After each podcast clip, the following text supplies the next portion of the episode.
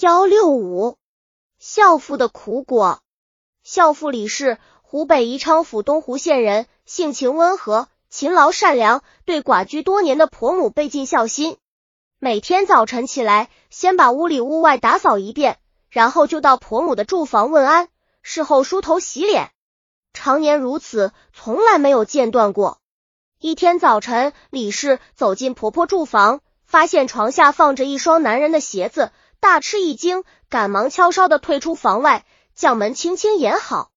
婆婆发觉儿媳知道了自己的私情，羞愧的无地自容，当晚就上吊自尽了。香宝认为婆婆无缘无故上吊，一定是李氏逼迫造成的，于是报告了官府，请求治罪。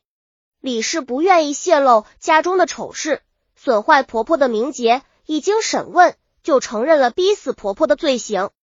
县令见李氏供认不讳，也不再深究，便一律做了判决。事后不久，县令迁调他去，继任的是位姓张的官员。张县令复查旧案，发现此案断的匆忙，证据不足，便提李氏到堂审问。李氏坚持原供，毫无反悔之意。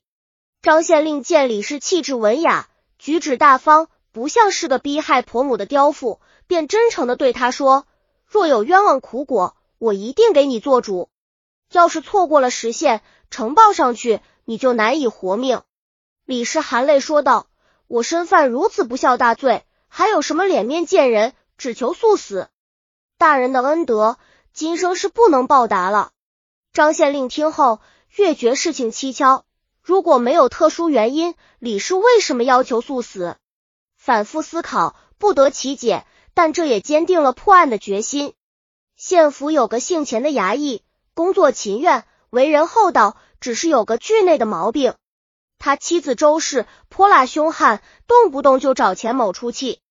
张县令得知这个情况，便借故将周氏抓来，不容周氏分辨，鞭打了一顿，投进监狱，与李氏关押在一起。周氏不服，昼夜咒骂：“老娘犯了哪条王法？为什么用鞭子打我？”这样糊涂的官，老娘还没见过。又吵又骂，絮絮叨没完没了。李氏解劝说：“天下哪有不冤枉的事？忍着点吧。我蒙冤受屈，枉送了性命不说，还要背上杀害婆母的坏名声。鞭打算得什么？”暗中观察的衙役听到李氏的一番话语，赶忙报告给县令。张县令大喜，立即提审李氏。追问他蒙冤受屈指的是什么？李氏不能隐瞒，只好吐露了实情。县令听后，感慨的说道：“忠臣不扬君之恶，孝子不扬父之丑。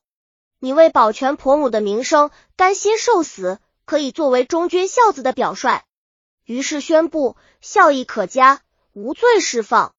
孟丹剧不问刑审书编写。本集已经播放完了。喜欢的话，记得订阅专辑，关注主播主页，更多作品在等你哦。